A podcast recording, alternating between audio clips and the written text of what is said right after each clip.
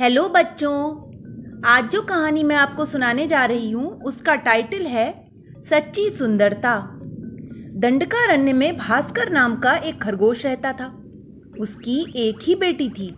वह बड़ी सुंदर थी।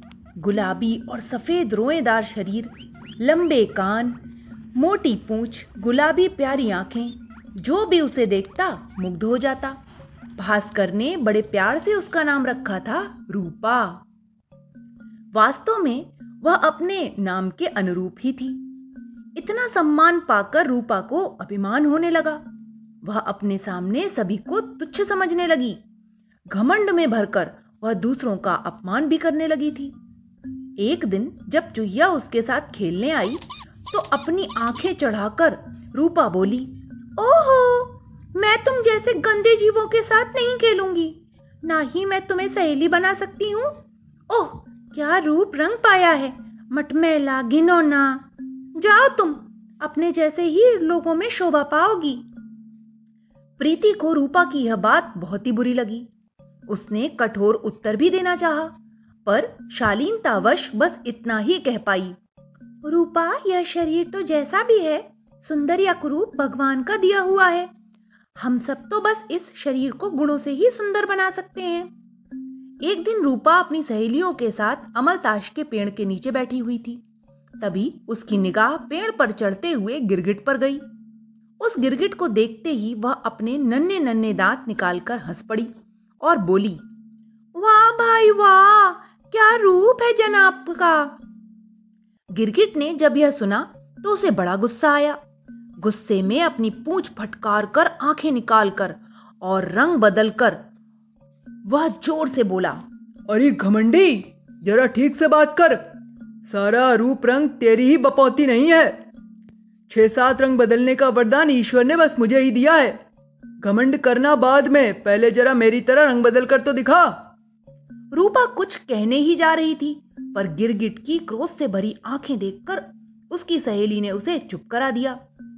एक दिन हाथी का बच्चा विशु केले के नीचे बैठा आराम कर रहा था।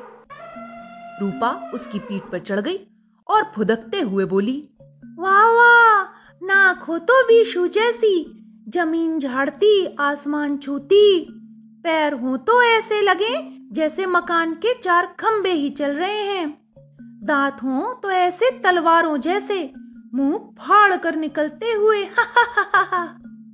रूपा अभी कुछ और ही बोल रही थी कि विशु ने गुस्से में भरकर उसे अपनी सूंड से उठाया और दूर फेंक दिया।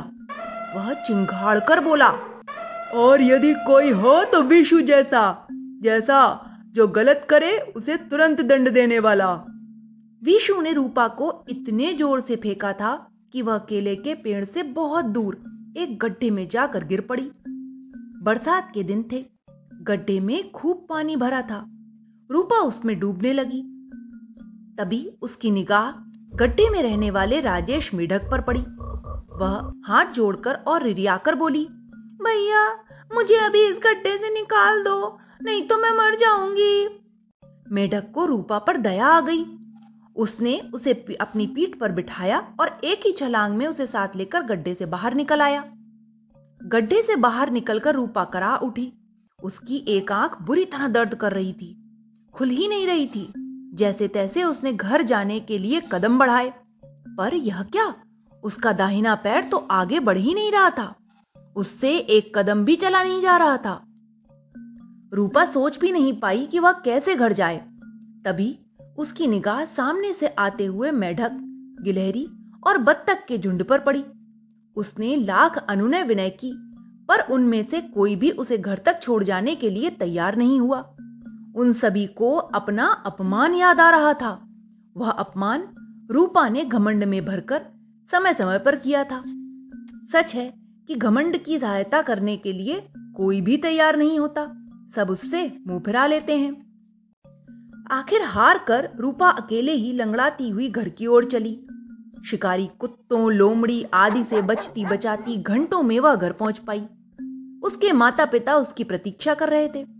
उसे देखते ही वह बोले, अरे बिटिया, इतनी देर से कहाँ रह गई थी तुम? रूपा ने रोते रोते सारी बात बताई। भास्कर तुरंत उसे लेकर प्रसिद्ध डॉक्टर चिन्मय खरगोश के यहाँ गया। चिन्मय ने रूपा की आँख से एक लंबा कांटा निकाला। कांटा निकालते ही खून की धार फूट पड़ी। बड़ी मुश्किल से खून निकलना बंद हुआ। पैर पर भी प्लास्टर बांधना पड़ा, क्योंकि हड्डी टूट गई थी। दो महीने बाद रूपा का पैर तो ठीक हो गया, पर उसकी आँख हमेशा के लिए खराब हो गई थी। अंत में चिन्मय डॉक्टर ने भी कह दिया, अब यह आँख किसी भी प्रकार ठीक नहीं हो सकती है। डॉक्टर की बात सुनकर घर आकर रूपा फूट फूट कर रोने लगी। जिस सुंदरता पर उसे गर्व था, वही अब सदैव के लिए समाप्त हो गई थी। रूपा कानी हो गई थी। आँख के कारण उसकी सारी की सारी सुंदरता नष्ट हो गई थी। निरंतर आँसू बहाती हुई रूपा को भास्कर समझाने लगा। बेटी, शरीर की सुंदरता तो कभी भी नष्ट हो सकती है। उस पर गर्व करना मूर्खता ही है। हम स्वयं नहीं जानते कि हमारा शरीर कब तक सुंदर रहेगा और किस स्थिति में रहेगा। न जाने कौन सा रोग, कौन सी विपत्ति इस शरीर पर आ पड़े। पिता की बातें सुनकर रूपा से सकते हुए बोली, हाय, मैं तो कुरूप हो गई मुझे कोई प्यार नहीं करेगा। रूपा की माँ उसे समझाते हुए बोली, बेटी, शरीर की सुंदरता वास्तविक सुंदरता नहीं है और शरीर की कुरूपता भी वास्तविक कुरूपता नहीं है। सच्ची सुंदरता होती है गुणों में, व्यवहार में। तुम अपने मन को, व्यवहार को सुंदर बनाओ। तब सभी तुम्हें प्यार करेंगे और सदैव सदैव के लिए सम्मान भी करेंगे। हमेशा याद रखना कि अच्छा स्वभाव सुंदरता की कमी को सहज ही पूरा कर देता है। उसके आकर्षण में बंधकर सुंदरता की याद भी नहीं आती।